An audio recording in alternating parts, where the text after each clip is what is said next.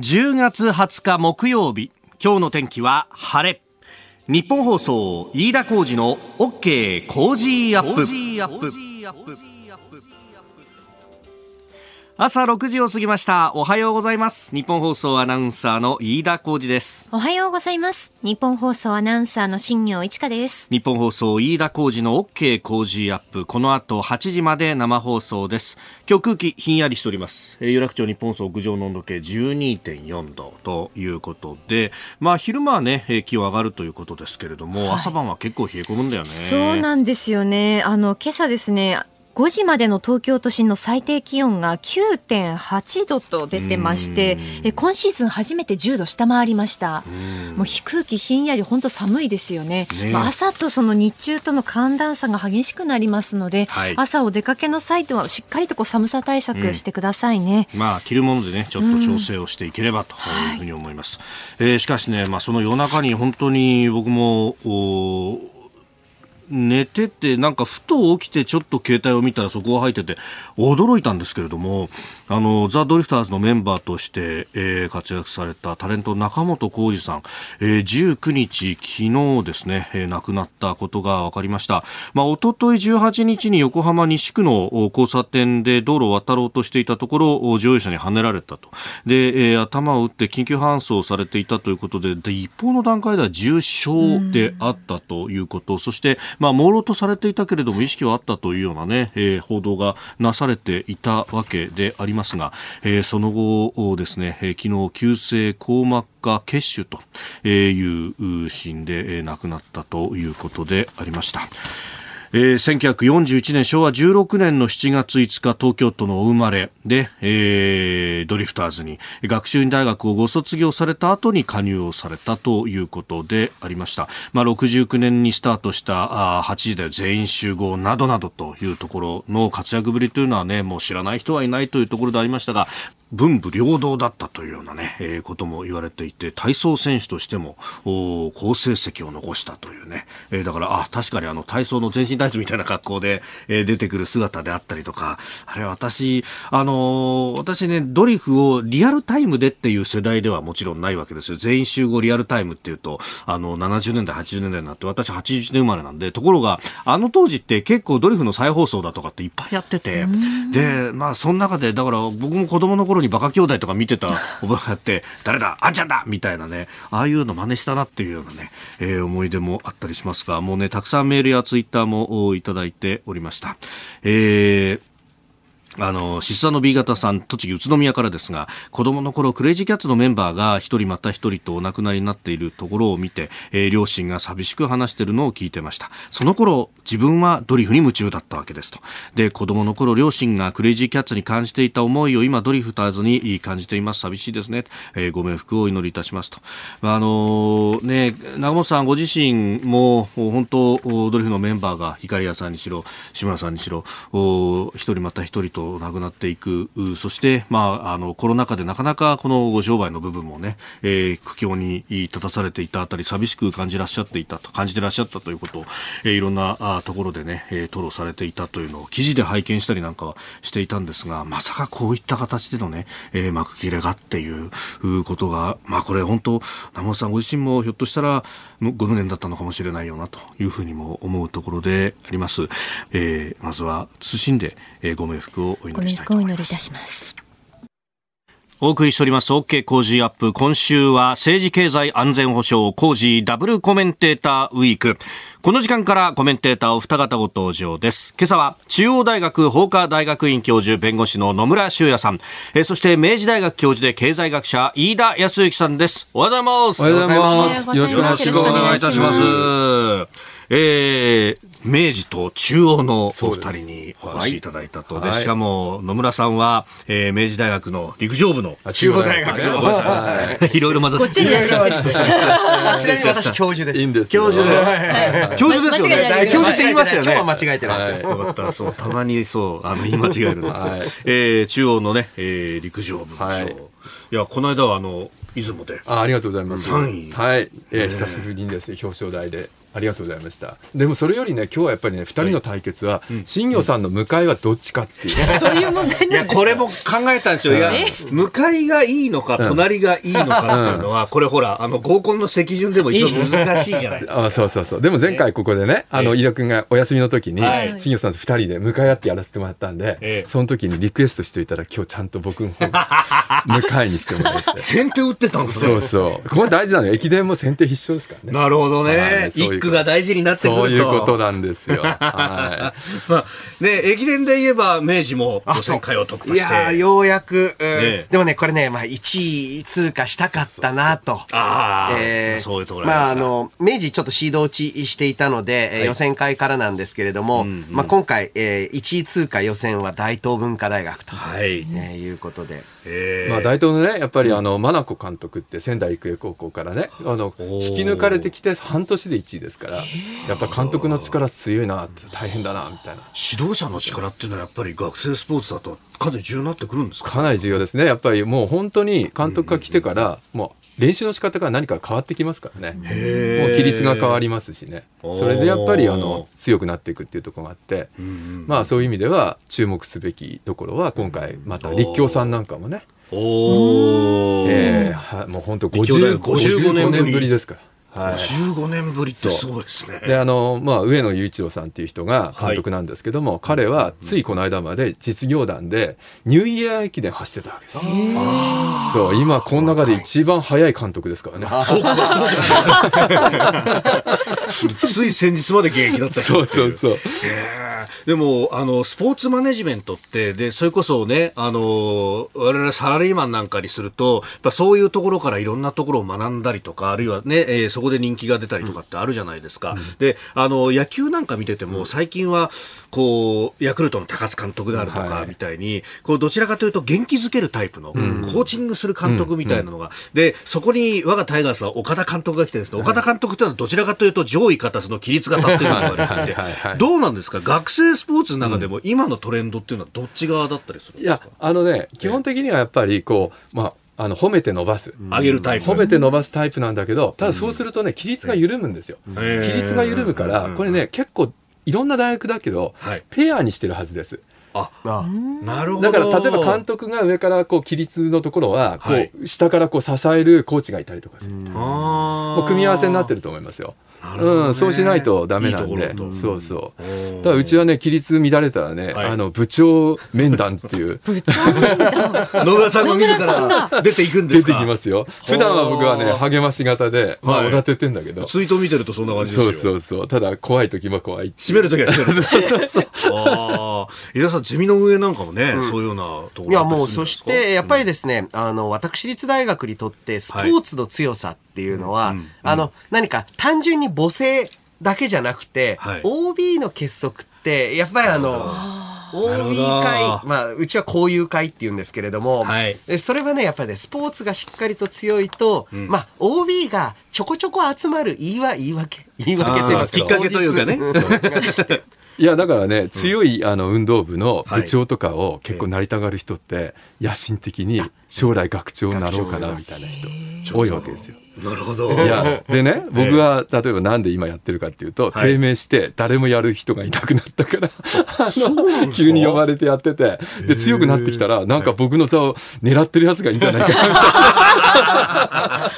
やっぱその辺は、そうそう。校内政治みたいなものもあったりするあるんです。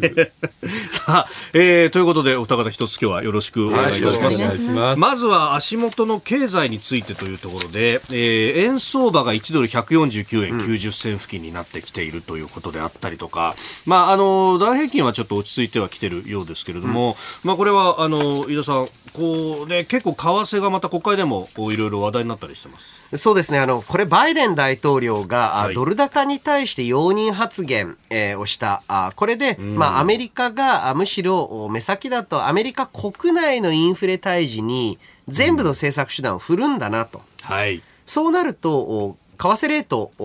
の話つまり海外の他の主要国の景気の話はちょっと脇に置かしてくれと、アメリカが言っちゃったわけですから、はい、あこれはやっぱり一段階の、まあ、ドル高、うん、ってことは結果としての円安っていうのはちょっと避けがたいところだと思うんですよね。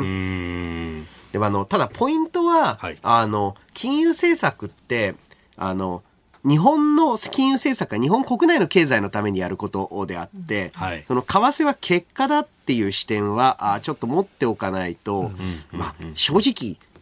コロナからの回復、ウクライナ侵略戦争という中で、えー、日本の政策で動くものっていうのは、ごく特に国際的なものについてはごく少ないっていうのは、これは認識しておかないと何でもかんでも日本がプレイヤーだっていうわけじゃないっていうのを、これはあの国際政治とか安全保障でも、少し日本全体が社会が認識した方がいいかもしれない、ね、いやまさにそうですよね、やっぱり今の例えば原油高って、はい、産油国の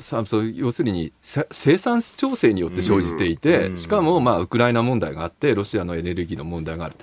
こんなの例えば日本の,、まあその日銀が金利上げたからって言って、うん、何の解決にもならないっていうことですよね。実際韓国なんか金利上げてますけども、全部負け組になっちゃってて、はいえー、あの、全然金利上げたからって言って、今のあの経済的に見れば通貨は安い状況に陥ってるわけですよ。うん、だから日本で金利を例えば上げたからって円円安止まるとはちょっと考えにくいところもあるわけでしょ。うん、そういうところをやっぱり飯田さんなんか言っておられるようなことをちゃんと政策論議してほしいなっていう国会でね、うん、そうですね。韓国、イギリスはかなり金利上げていて、韓国、一時期アメリカより金利高いのに、はい、えー、まあ、大幅に、えまあ、日本が20%ですけど、韓国も15%近く、ウォンが安くなっている。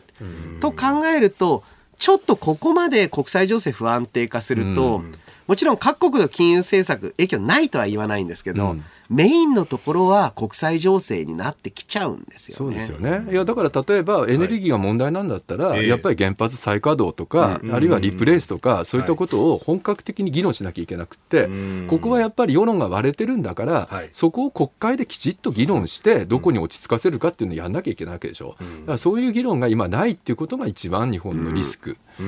だと思いますよ。結局、そこのところってバランスを取っていかなきゃならないと、まあ、最適解が、うん局面局面でこう変わるわけですよね。うん、そうですね。だからその情勢見ながら、うん、まあいろんな政策打っていかなきゃいけないわけじゃないですか。で例えばその再エネなんかでもね、はい、電気料金今ものすごく大事って言われててでさらにはその上であの、まあ、ガス料金も高くなると、でこのあたりどうするかっていったときに、結局今やってるのは補助金出すって話なんだけど、はい、補助金出してもそれが家計の方に本当に転嫁されて、料金安くなるかって分かんないわけですよ、うん、そうすると今取ってるやつから少し減らすものないかっていうと、あの再エネ賦課金ってやつがね、はい、よく出てますけど、はい、あれを削るだけですごいお金、まあ、消費税1%ぐらい出てくるわけですよ。うん、これやっぱり議論しなきゃいけなくて、それ民主党政権の時に作ったもんなんだから、民主党と一回話し合って、どうするかってやんなきゃいけないっていうのが今の国会の一番の課題だと思いますよ。うん、その辺ね、うん、あのガソリンの時も暫定税率をどうするって話が一時期取り沙汰されたけれども、結局補助金に落ち着くとか、はい、あのー、やりややりたくないんですか？あそういうことなんです。あの そういうことなんです。単純に言うと補助金システムだと相手業者なので、はい、ファインチューニングちょこちょこ上げたりちょこちょこ下げたりとか、うん、あとはあまあやめるのが簡単なんですけれども、まあ、あの、再エネ賦課金の私は一時停止または肩代わりが妥当だと思うんですけれど、そういうふうにやると、元に戻すときに一悶着あるから嫌だと。うん、いや、私ね、今のあの、一時停止と、それから肩代わり、肩代わりはね、ちゃんと伝えた方がいいと思っていて、再エネ賦課金を外すってことは、もう再エネを推進しないのかって言われてしまうところがあるんだけど、それは今、私たちから取ったお金で、少し高い再エネの料金をまあ買ってるっていう形なんだけど、その差額分を国が補助補助金じゃないけど、そこを国が埋めればいい,、いいんであって、その、そのなんかな、あの、補助金の出し方の問題なんですよ。うん、はい。うん。だからそこをちょっと勘違いしてる人もいるので、で議論ちゃんとした方がいいと思いますね。もういきなり1割下がりますから、再エネ賦課金やめれば。ああ、今ね、これだけ電気代も、え、うん、この料金になってんのって話になってるから。そうそう。だから電力会社に例えば補助金出しても、それをちゃんと価格1割下げてくれる方向に使うかどうかっていうのが問題なんで、うん、そこのところがもう必ず減るっていうものにして、あと補填すればいいっていう。う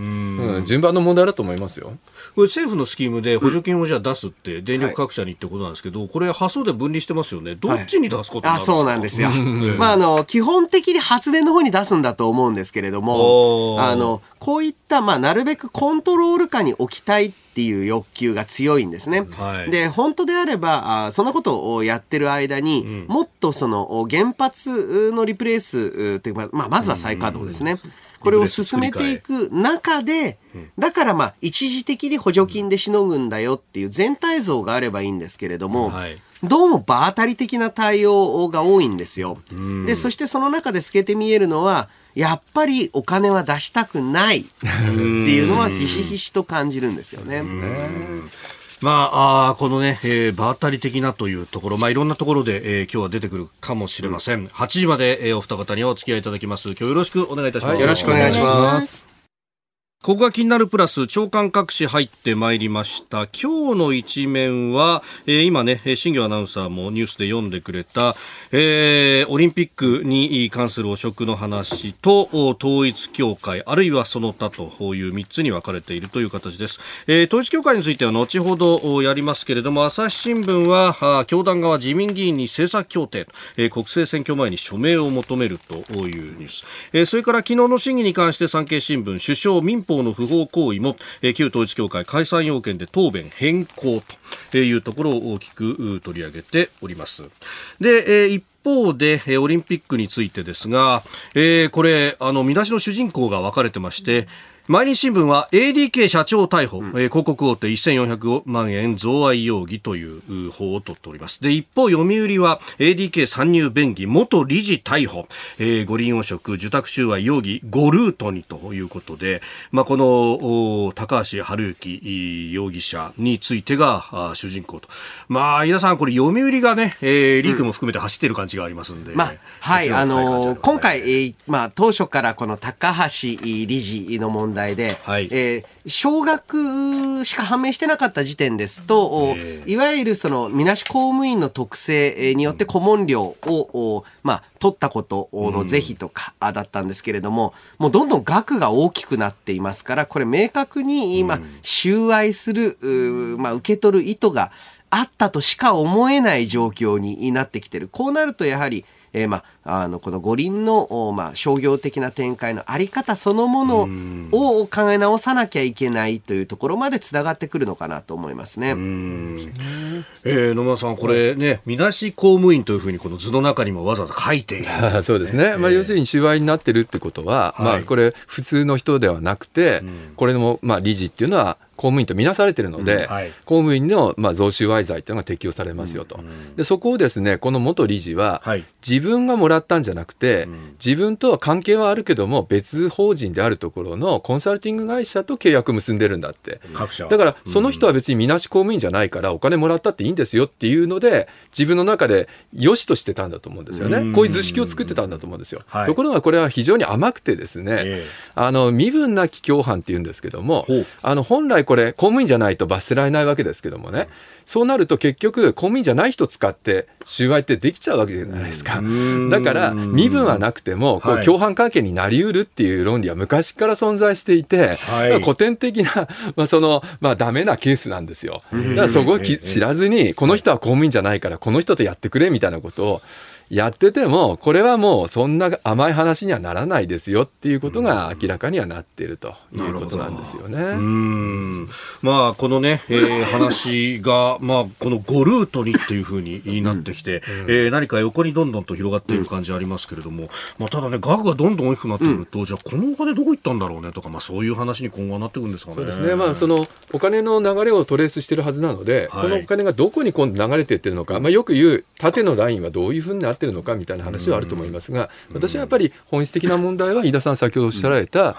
オリンピックってどうやってやるべきなのっていう議論をやっぱり深めていかなきゃいけないし札幌五輪の話もあるので、うん、ぜひあのオリンピックの在り方にきちっと議論していってもらいたいと思いますね。この、まあ他方でこれだけ代理店が絡んでくるっていうのは当然ながらスポンサーをどう引っ張るか、これお金のかからないオリンピックをどうするかってところで、民間からお金出してもらおうって、結構発想としてあったし、札幌もその方向だったりしますよね。札幌は全部とにかく民間からお金を集めるっていう、それでやるって言ってるわけだから、これきれいにしないとダメですよね。うん、結局、その選別のところで、誰かの権限がすごく強大化していて、この人がすべて決めるんだみたいな形にならないようにする。とにかく決定のプロセスの透明性を確保するような仕組みを作らなきゃいけないし、そういうことができなければ、やっぱりオリンピックっていうのはなかなかこうあの手を出してはいけないようなスポーツイベントになってるっていうことになると思うんですよね。えー、朝刊をご紹介、ここが気になるプラスでした。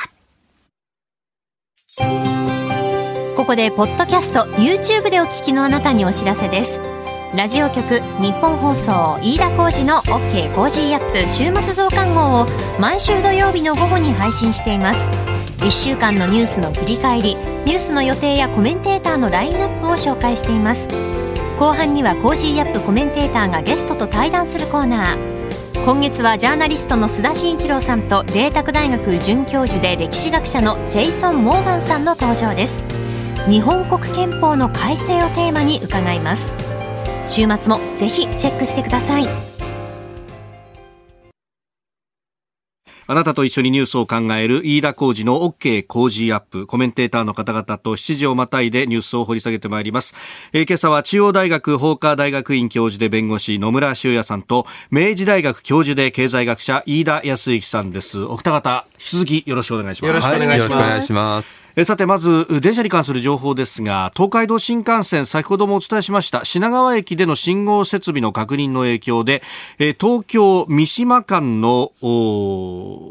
上り線で、現在運転を見合わせているということ、いえ、下り線ですかね。えー、東京三島間下り線で現在運転を見合わせているということであります。えー、JR 東海によりますと、運転再開の見込み6時50分頃、まもなくというところです。えー、ご利用の方はご注意いただければと思います。東海道新幹線東京三島間下り、えー、運転見合わせ、まもなく再開という見込みということです。えー、そして、えー、株為替お伝えしておきましょう。19日のニューヨーク株式市場ダウ平均株価ですが、えー、前の日と比べて99ドル99セント安い3万飛び423ドル81セントで取引を終えております。ハイテク銘柄中心ナスダック総合指数は91.89ポイント下がって1万飛び680.51でした。一方、円相場1ドル149円90銭付近で取引されております。アメリカの長期金利が上がってきたということで、まあ、嫌気された反落、まあ、長期金利4%超えてきたなんていう話が出てきました。はい、やはりあの、金利に対して、えー、大体社債の利回りとか、あとは企業の運転資金の借り入れは、大体プラス1.5ぐらい乗りますので、はい、えー、まあ、実際の企業にとっての金利が5%を超えてくると少し景気に対して減速感は出てきますね。で特に今アメリカの場合ですとナーバスな動きになってるのが不動産市場、はい、特に住宅のような、あのその企業向けではない家計向けの不動産市場で、これ以上金利が上がると。変動金利でローン組んでる人の負担が非常に大きくなってきていると。これに伴って不動産市場の崩壊があると、かなりその不景気が、まあ、全国的で、えかついろいろな所得階層に効いていくことになるので、えー、まあ、実際ですね今年または来年にはアメリカ大きなリセッションがあるんじゃないかっていう懸念が強くなってきてますね、まあ、不動産街でそういう状況になるとリートといってそれに投資をしている人たちも結構大きな損が出てくると、まあ、どんどん連鎖してそれやっぱりあの金融消費の方も傷んでくる可能性もあるので非常に厳しい状況になりますよねあの IMF 国際通貨基金のお、ね、世界経済見通し見るとアメリカ来年は1.0%ですか、うん、結構だ日本の方が成長するぞみたいな数字出てきてます、ね、そうなんです。かなりアメリカは、えー、まあ物価、インフレを抑制する方に全部切ってきているので、うん、ちょっとね、えー、経済成長についてと言ってるんですが、実は利上げ、えー、アメリカが全然躊躇していないのは、うん、足元の数字で見ると、アメリカ経済非常にしぶといんですね。はい。えー、あの、多くのエコノミストは、そろそろ今年の後半、だから今ですよね、うん、えー、ぐらいには、うん、えー、様々な経済指標弱くなってくるから、うん、利上げのペースが鈍るだろうと言ってたら、はい、意外とそうならないので、ね、失業率も悪くないし、はい、底堅いですよね。ね。企業の決算7、9月出てきてますけど、結構いいみたいですね。そうなんです。その結果、あ何かまあ、利上げを止める根拠がない。なるほど。やっぱりここでね、日本が焦らないことですよね。結局、こうね、あの金利差が円安だって言って、日本の金融政策引き締めの方向にってなった時に、起こるハレーションのことを考えると、ここはじっくりとね、円安でメリットを得てますから、はい、だからそこをちゃんと考えなきゃいけないと思いますよね。日本だって企業業績良くて税収70兆いくみたいな見込み出てますね。で、むしろですね、どうやって円安のメリットを生かしていくか、はい、円安のメリット2つです。うん、えー、生産の国内回帰が進むと。うん、つまり工場が戻ってきますよというのと、あとはインバウンドのような形で海外の需要を取り込むことができますよ。で、これをスムーズに活かせしていくための体制を作らないといけない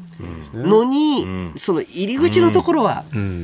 先ほどもあの野村先生言及されたようにちょっとこの状況で、えー、はえー、日本以外のところで決まっている部分が大きいのでうんでね。ちょっとそれよりはもう与えられた円安っていう状況に対して、はい、一番日本の国の国益に今合致するような政策っていうのを進める必要がですね、うん、意外にね、円安で物価高みたいに言ってる人はいますけども、つぶつぶで見ていくと、そんなに因果関係がなくて、うん、逆に海外で、例えば子会社が儲けたものを円に換算するときの、いわばその連結のね、あの効果なんかを見ていくと、あの海外生産の場合であってもメリットが、まあ、一応あるので、昔ほどじゃないけども、あの円安メリットはやっぱり全体、経済全体にはもう大きく働いてるわけですよね。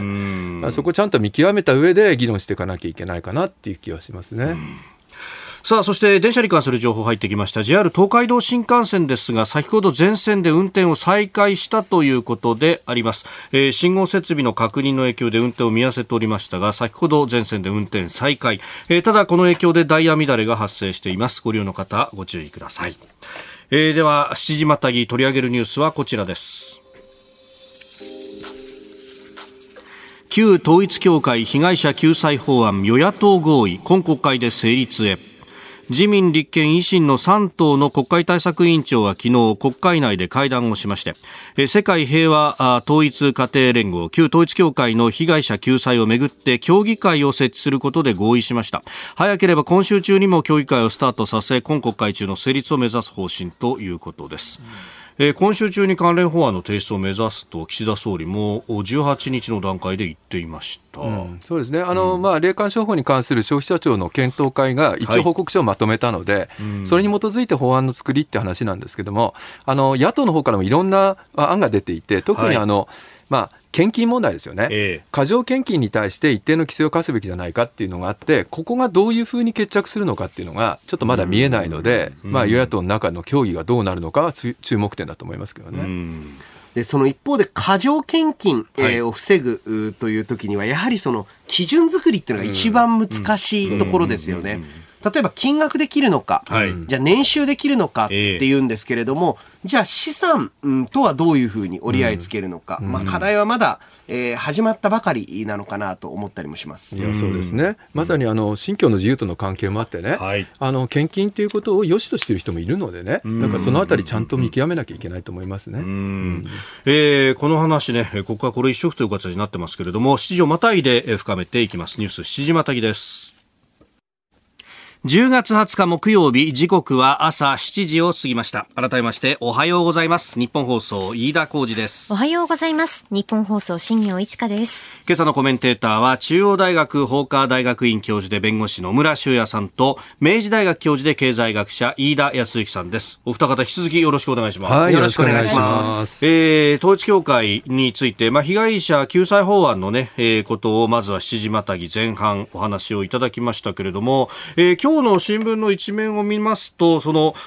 総理が答弁を変えてきたっていうね、うん、えー、話が大きく取り上げられております。そうですね。これどういうことなんあのもともとですね、その文科省自体は、うん、あの解釈として最高裁がオウム事件の時に示した解散の基準としてね、刑法等に、まあ、組織的に触れてるという、この基準でいこうとしてたわけですけども、やはりですね、あの今回はこう民法の不法行為であっても、その要件を満たす可能性があるということを決めたっていうのは、政府内の中で、あのどちらかというと、あのあれですね、えー、政府そのものの中で、はい、あの内閣の中でいろいろ議論していくなっ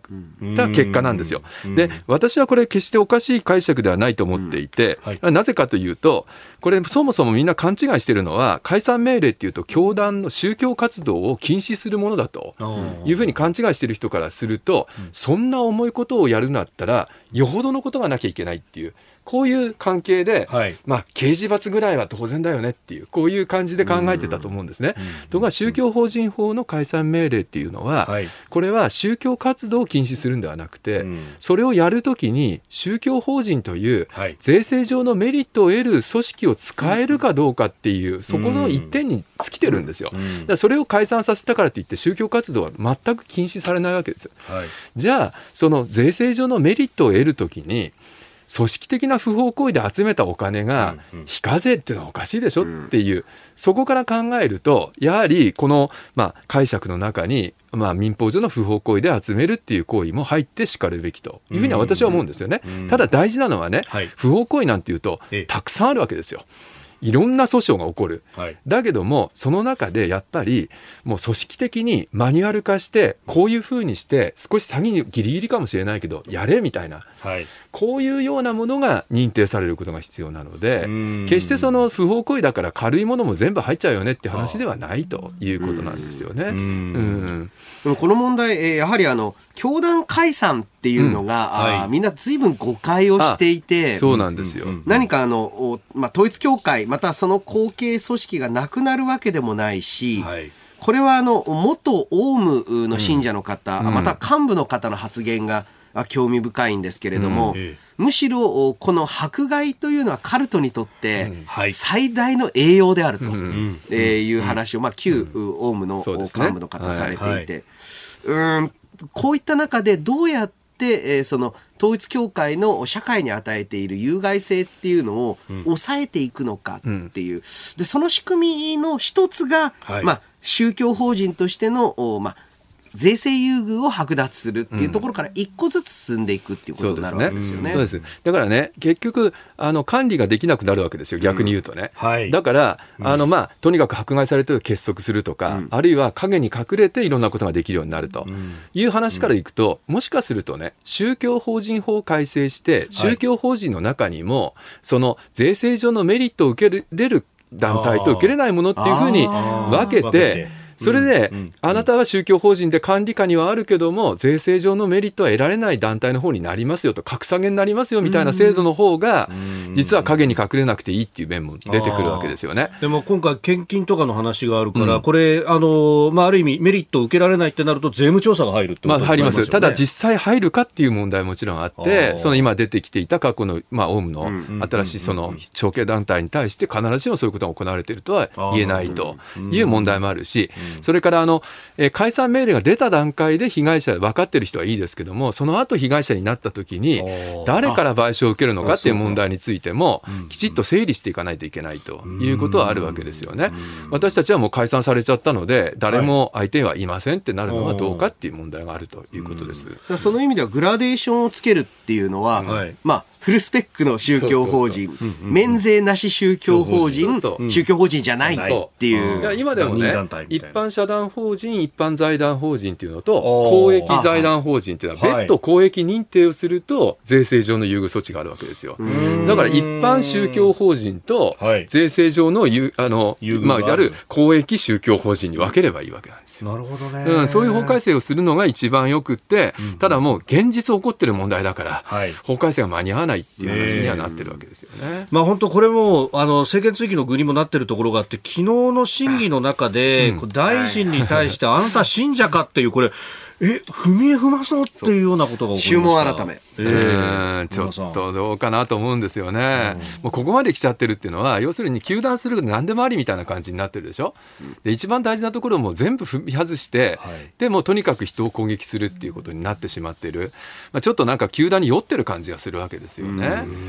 で、これはね、私ただもう一つ言えるのは、はい、あの、参議院って良識の府って言われてるじゃないですか。えー、そすね、そしたらね、あの質問が出た段階で、理事は立ち上がるべきなんですよ。ああ、何聞いてるんだ？そう。これは答える必要がないって仕切らなきゃいけないのに、みんな静かにしている。静かでしたね。この人たち見識ないのかって感じでしょ？だから私あれ見ててね、参議院いらないんじゃないかなっていうふうに思いましたよ、正直。だって衆議院とやってること同じことでしょ？同じ質問を繰り返しやってるんだったら、例えば参議院は、参議院だけはもう政策のことをちゃんとやろうとかね。はい。そうやってもう衆議院があそこまでやってるんだから、同じこと聞いたってしょうがないんで、参議院はちゃんと政策やろうとかしきればいいのに、そういうことができない。おはようニュースネットワーク。東京有楽町日本放送キーステーションに全国のラジオ局21局を結んでお届けいたします。時刻は7時11分を過ぎました。おはようございます。日本放送アナウンサーの飯田浩二です。今朝のコメンテーターは中央大学法科大学院教授で弁護士の野村修也さんと明治大学教授で経済学者飯田康之さん。取り上げるニュースはこちらです。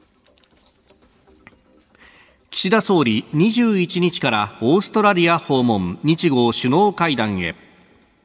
松野官房長官は昨日の記者会見で岸田総理大臣が今週末もう明日ですが21日から23日にオーストラリア西部パースを訪れると発表しました。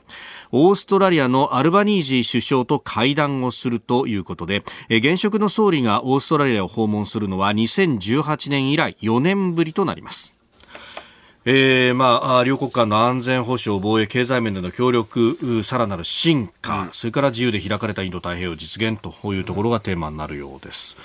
まあ、オーストラリアとの関係っていうのは、飯田さん、大事なことですよね、まあ、そうですね、えー、やはりですね、オーストラリア、一時期はあの中国との距離感、えー、詰めてきていたわけなんですけれども、はい、やはりあのアジア太平洋地域の安全保障を考えたときに、うん、まあ、どう考えてもオーストラリアはあ、まあ、中国と相入れない価値観の部分というのを持ってますから、はい、それをしっかりと日本、アメリカ側と連動して、だから海の防衛っていうのは、どれだけ多くの国がそこにお金を投入できるのか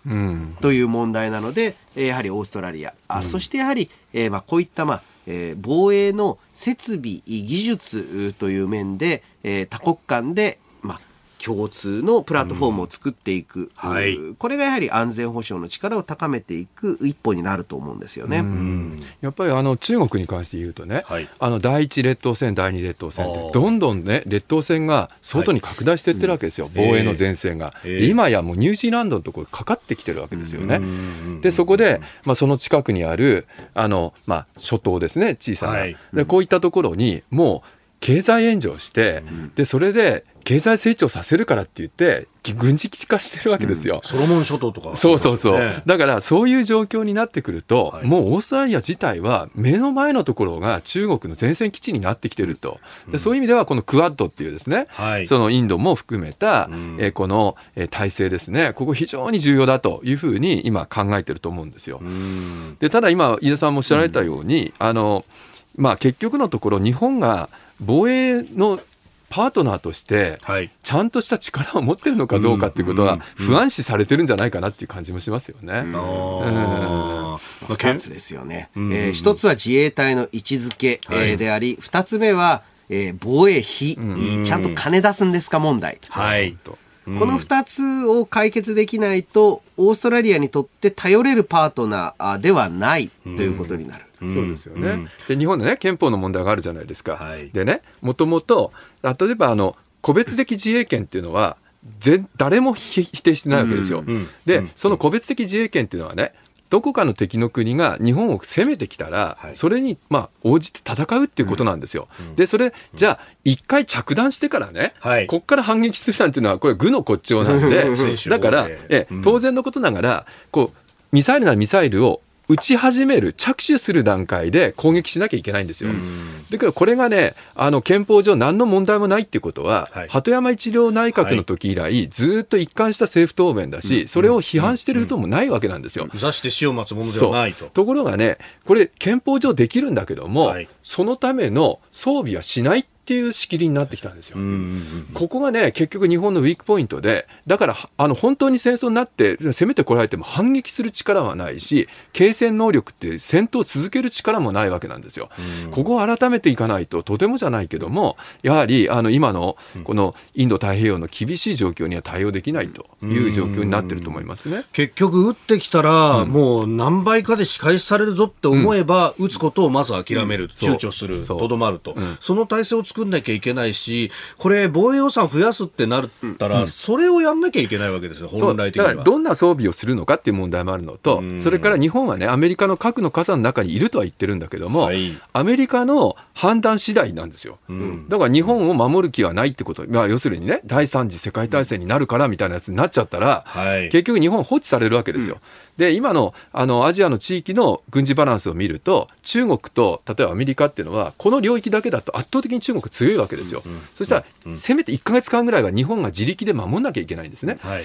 でこの状況の中で、核の傘にちゃんと入ってるっていうためには、この核の使い方についてシェアリングしていくことが必要なんですよ。うん、ちゃんと議論していく。だから何も日本の国内に核を置けっていうんではなくて、はい、核の使い方についてアメリカに日本がこういう時には使ってくれっていうことをちゃんと言えるっていう体制を作っていくことが必要なんですよね。これを世界に見せるっ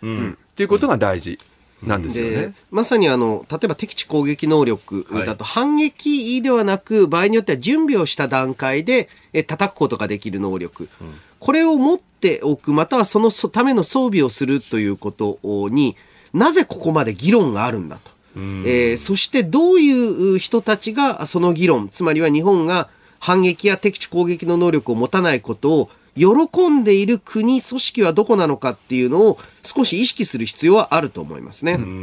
先生おっしゃる通りで、結局自衛隊っていうのを、これは違憲だって言ってきて、それで防衛のための装置だったら必要最小限度ならいいですよの、この必要最小限度っていうのがね、はい、結局、あの、着手してたらもうこれ反撃なんですよ、本来言えば。うん、もうだって向こう始めてるわけだから。うん、だからそれは、その後能力を備えないっていうのは、うん、結局必要最小限度っていうことを超えてるっていうふうに仕切ってきたからなんですよね。でもね、もう攻められてたら、攻めていくのはこれ必要最小限度なんですよ。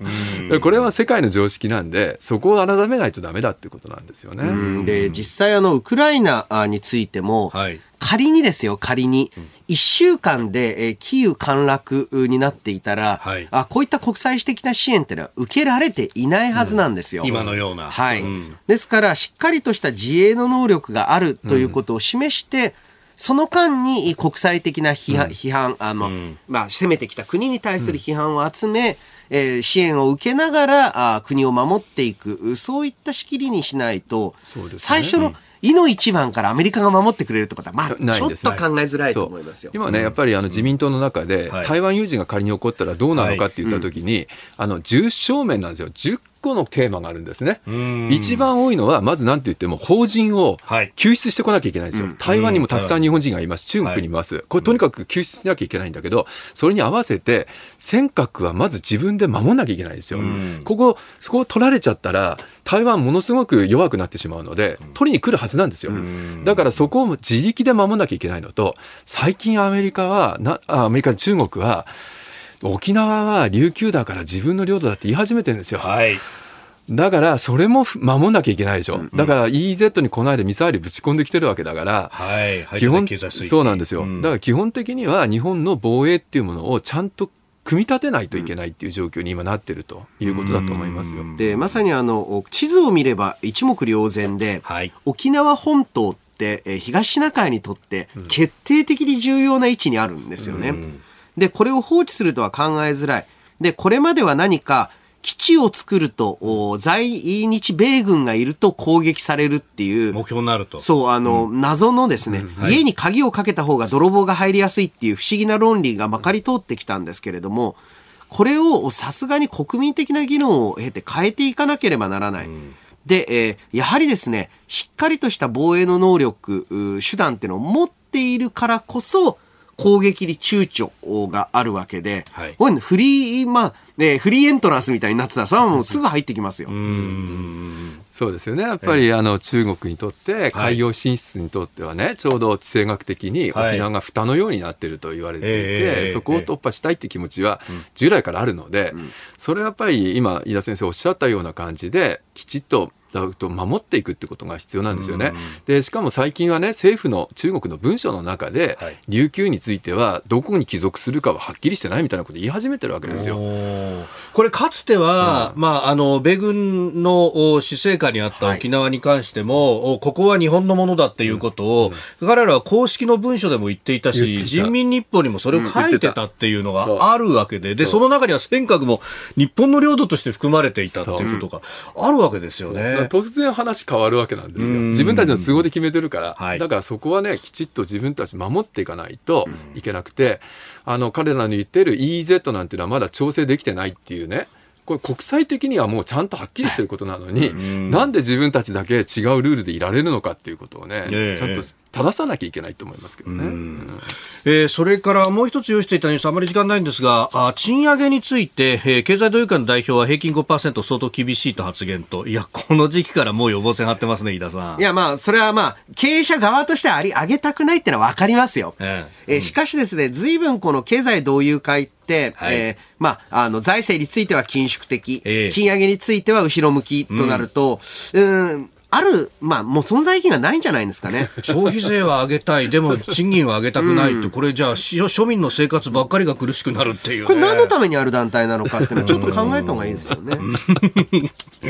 えー、まあね、経済が弱ってたら抑止力だってっていう話には当然なりますもんね。うん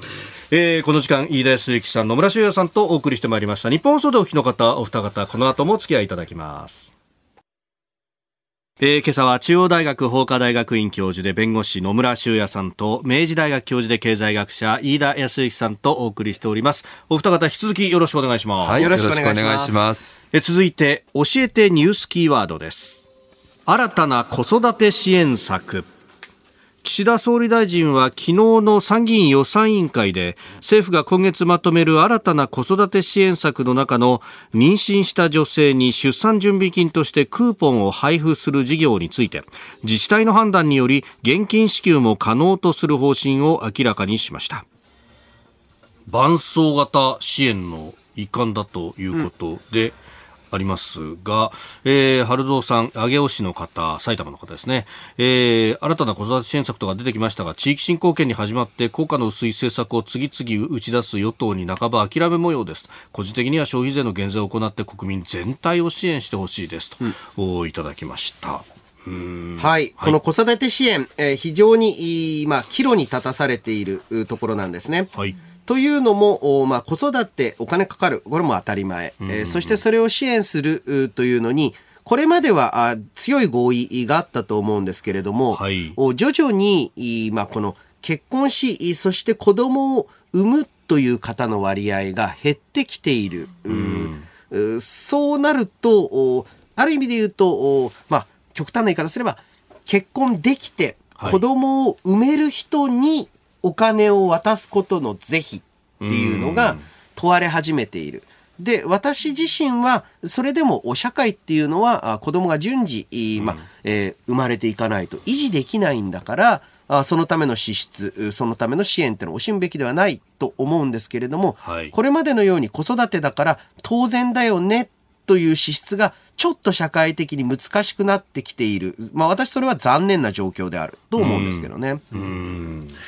ところでこれね、やっぱりあの制度設計の面で見ると、はい、やっぱり自治体の方は現金給付の方がいいみたいな話になって、これ毎回同じことやってるでしょ。えー、そうですね。結局クーポンの方じゃないと。クーポンで期限を切るっていうのをやりたがる政府と。そうしないと、経済政策としての、はい、いわばその、えー、まあ相乗効果が出ないというね、使ってくれない貯金に回るっていう話必ず出てくるんですよね。はい、で、これがね、あの、まだ解決できてないのかと、また自治体任せって言って、結局自治体だったらもうこれ現金ですよ、みんな。はい。こんなね、いろんな制度やるよりも、もう現金配っちゃった方がいいっていう話になるので、えー、このあたり、ちゃんとね、うん、毎回同じことやるんだって議論するんだったら、うん、ちゃんともっと議論詰めればいいのにっていうふうに思いますよね。これだから結局、その経済政策、経済のを上げる効果を求めるのか、うん、それともこれは福祉なんだからちゃんとやらなきゃねって先ほど飯田さんがおっしゃった、あの指摘のようにやるのかっていう、結局位置づけがなんかね、曖昧になっちゃってちなみにあの、クーポンと現金で経済効果は全く変わりません。これは全経済学者が同じことを言うと思います。なのになぜか、なんかあの、国会の中とかでは、効果が違うことになってるらしくて、あの、なんていうかね、永田町一帯だけ、えー、世界中の経済法則が通、ね、通用しない空間みたいなのができてて、だって、考えてみてくださいと。10万円、まあ、あの、クーポンをもらいましたと。貯金したいと思ったら、そのクーポンを使って、浮いた10万円を貯金するでしょ。変わんないんですよ。変わんないんですよ。そうそう。変わんないですね。そう。一つ違うとしたら、クーポンにすると、中間業者挟むことができるので、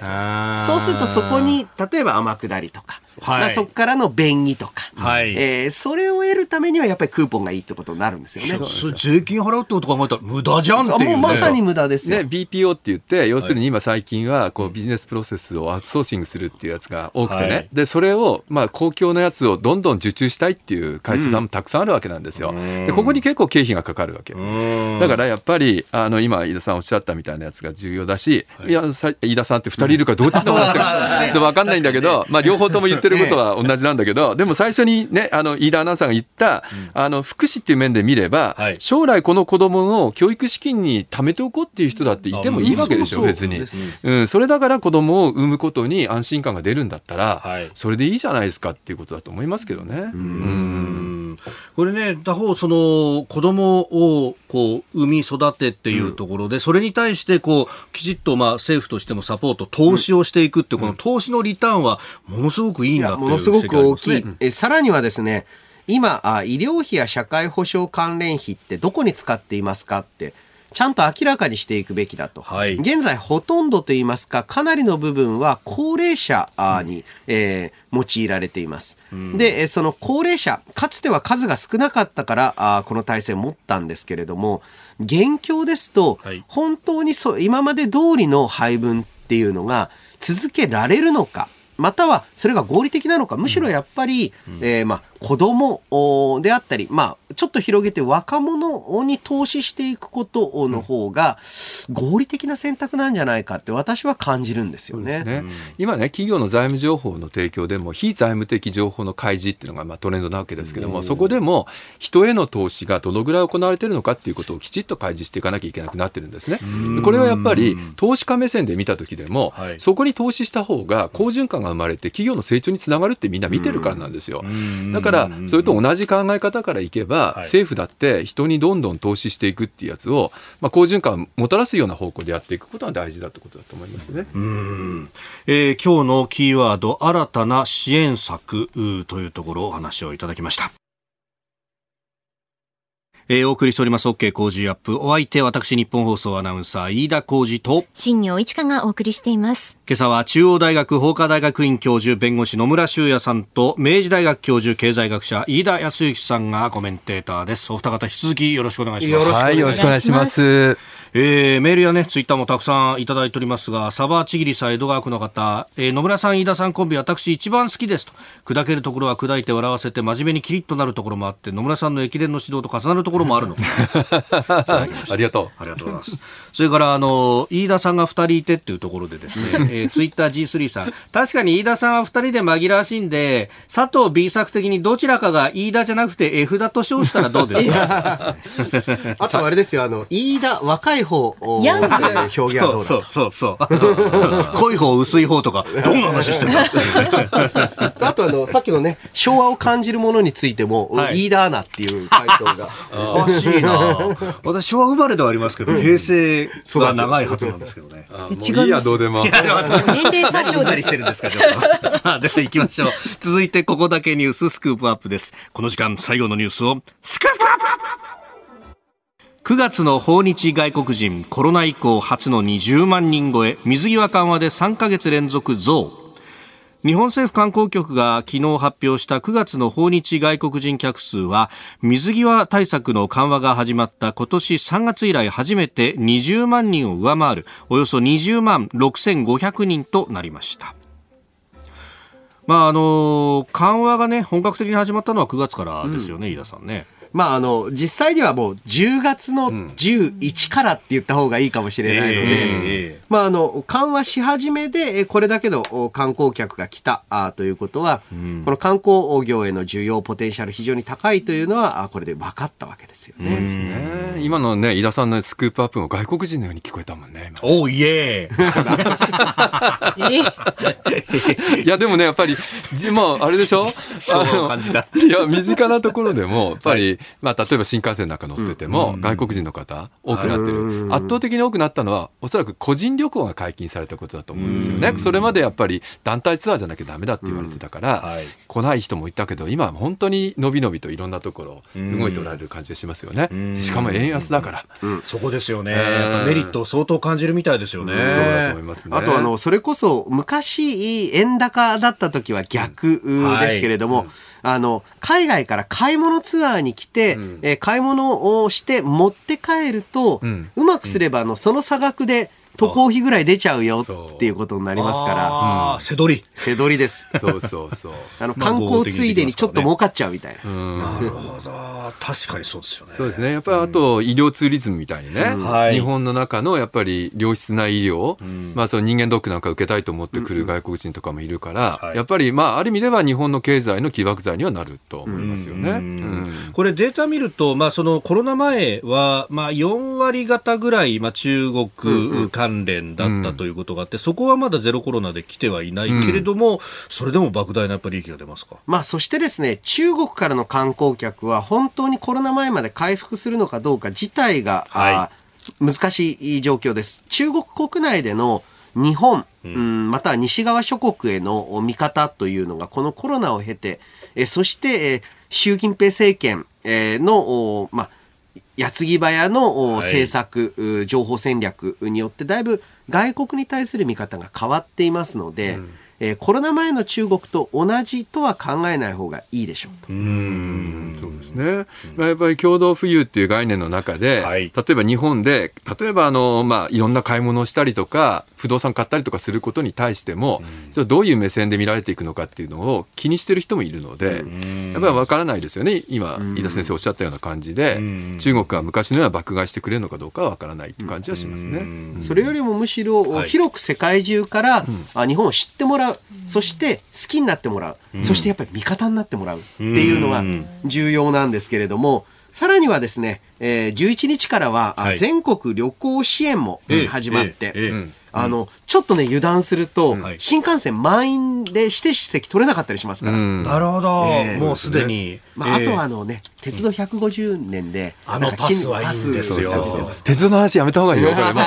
めちゃくちゃ長くなるから、もう終わんなくなっちゃうもん、番組。いや、でもやっぱり全国旅行支援は、あの、平日の方にね、少し、あの、えメリットが出るような、クーポンを3倍にしたりとかしてるでしょ ?3000 円分。3000円分。で、この平日の概念が、あの、泊まる日を含めて、前の日と次の日がともに休日である場合っていうやつが休日なんで、そうすると日曜日泊まって、月曜日にまあチェックアウトするときは、平日扱いなんですよ、そうなんですよ。ここがね、ミソなんで、月曜日に、まあちょっと有給取ったりとかすると、そうですよね。もう、その平日メリットが得られると。ハッピーマンデー以外だったら、土曜に泊まっても実は平日扱いになるってことですよね。そうなんですよ。日曜帰りで。そうそう。これでかいですよね。えー、ラジオネームミントさん、横須賀43歳の方、秋になって箱根に旅行しようと計画中です。ずっと我慢してたんで楽しみです。また東京でも GoTo イートが始まるそうなんで、こちらも久しぶりに家族で外食したいなと思いますと、お正月も箱根いらしてください。ああそうだそうだそうだまさに。2日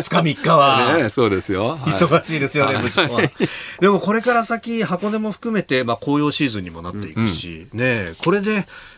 個人消費がちょっと回っていくと、だいぶ違いますか、ね、そんな中で、やはり全国旅行支援について、国土交通大臣が、え便乗値上げをすべきではない、みたいなね、えー、バカみたいなことを言ってるんですけれども、えー、需要が増えて値上げしなかったら、ええ。えー、旅行業界どうやって食っていくんですかと。そうそう。本当に。でもコストは上がってるわけですよね、すでに、ね、いや、コストも上がってるし、うん、いや、なんというか、うん、なんかその、場当たり的に、はい、なんかあの、みや、なんか便乗値上げってなんか悪いみたいなイメージあるじゃないですか。すね、本当にバンバン便乗値上げしてほしいと思うんですよね。あの、もうとにかく、便乗して、そのクーポン分は必ず値上げするっていうのが、うん、宿泊施設としては正しい反応です。ですね。で、消費者は別に負担が増えてるわけではないし。ないないうん。だからやっぱりほら、あの、シーズンの時、例えばゴールデンウィークとかになれば、みんな値段が上がってるっていうのは当たり前なんで、結局時給バランスで決まるべきものだから、そこはちゃんと、あの、あんまり便乗便乗って言わない方がいいと思いますよ。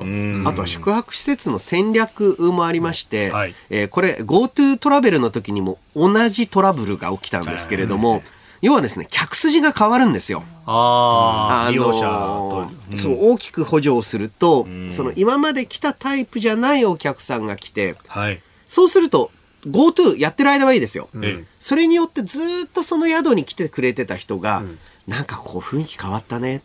って言ってこなくなると、お宿にもダメージが及ぶ。だから、まあ、知り合いの経営者は、もう、あの、GoTo の時は、フルに GoTo 分高くしたと。ああ、なるほど。あそれもね、言ってたと思うんですよね。えーまあ、外国人の訪日客の話から、まあ、観光業界についてもお話しいただきましたこのコーナー含めてポッドキャスト YouTube ラジコタイムフリーでも配信してまいります番組ホームページご覧くださいあなたと一緒に作る朝のニュース番組飯田浩二の OK コージーアップ。ニッポン放送の放送エリア外でお聞きのあなたそして海外でお聞きのあなた。今朝もポッドキャスト YouTube でご愛聴いただきましてありがとうございました。飯田浩司の OK Cozy up。東京有楽町ニッポン放送で月曜日から金曜日朝6時から8時まで生放送でお送りしています。番組ホームページでは登場いただくコメンテーターのラインナップや放送内容の原稿化された記事など情報盛りだくさんです。また公式ツイッターでは平日は毎日最新情報を配信中。ぜひチェックしてみてください。そしてもう一つ飯田浩司アナウンサーが「夕刊富士」で毎週火曜日に連載中。飯田浩二の「そこまで言うか」こちらもぜひご覧になってください。忙しい朝そして移動中ニュースを少し深く知りたい時ぜひ AM、FM、ラジコはもちろん日本放送のポッドキャスト YouTube でお楽しみください。